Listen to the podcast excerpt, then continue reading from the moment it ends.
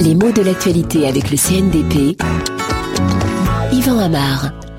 Deux sages aux commandes de l'emprunt. C'est ainsi qu'une partie de la presse récemment a commenté la décision de la présidence de la République de donner à Alain Juppé et Michel Rocard la responsabilité de la conception et de la conduite de cet emprunt qui doit renflouer les caisses de l'État. Alors, il s'agit donc d'un duo de sages. Souvent d'ailleurs on parle d'une assemblée de sages, par exemple à propos du Conseil constitutionnel. Pourquoi?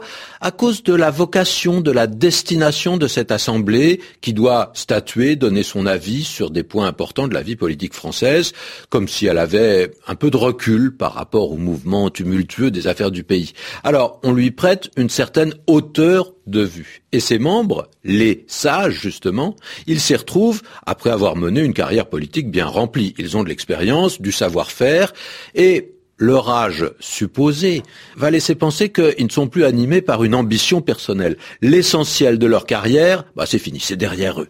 Ils n'ont plus rien à prouver, donc peut-être ils peuvent se préoccuper davantage du bien de l'État sur le long terme. Voilà pourquoi on appelle familièrement ceux qui siègent au Conseil constitutionnel des sages, en mettant parfois d'ailleurs une majuscule à ce mot.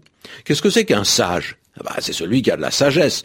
Et la sagesse, qu'est-ce que c'est? C'est un mot bien subjectif, bien imprécis, qui semble combiner un doux mélange de savoir, de savoir-faire, de choses déjà vues, déjà sues. Ce qui domine, c'est l'image d'un jugement tempéré, qui n'est pas influencé par des tactiques immédiates, mais ce qui domine aussi, c'est l'idée d'une connaissance, d'une compétence qui a déjà été soumise à des épreuves, qui a été nourrie par la vie. La théorie irriguée par la pratique, bah, c'est un petit peu ça, la sagesse.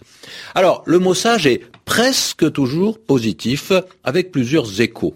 On l'emploie à propos des enfants, et de l'autre côté de l'arc de la vie à propos des gens âgés. Pas seulement, bien sûr, mais surtout, hein, les enfants sont sages, en général par rapport aux désirs de leurs parents. Les enfants sages, ce sont ceux qui ne font pas de bêtises, qui ne désobéissent pas, qui se conforment à ce qu'on veut d'eux. Ils n'enfreignent pas la loi. Et ce sens d'ailleurs va glisser facilement vers la morale sexuelle.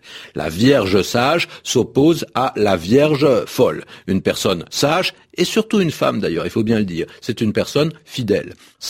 C'est donc un petit peu l'équivalent de vertueux autant que de raisonnable. Le mot est donc presque toujours positif, parfois un petit peu moins si on parle d'un artiste en disant oh, il est bien sage. Qu'est-ce que ça veut dire? On sous-entend peut-être qu'il manque de folie, d'imagination, de liberté par rapport aux normes et aux habitudes, mais c'est encore assez rare.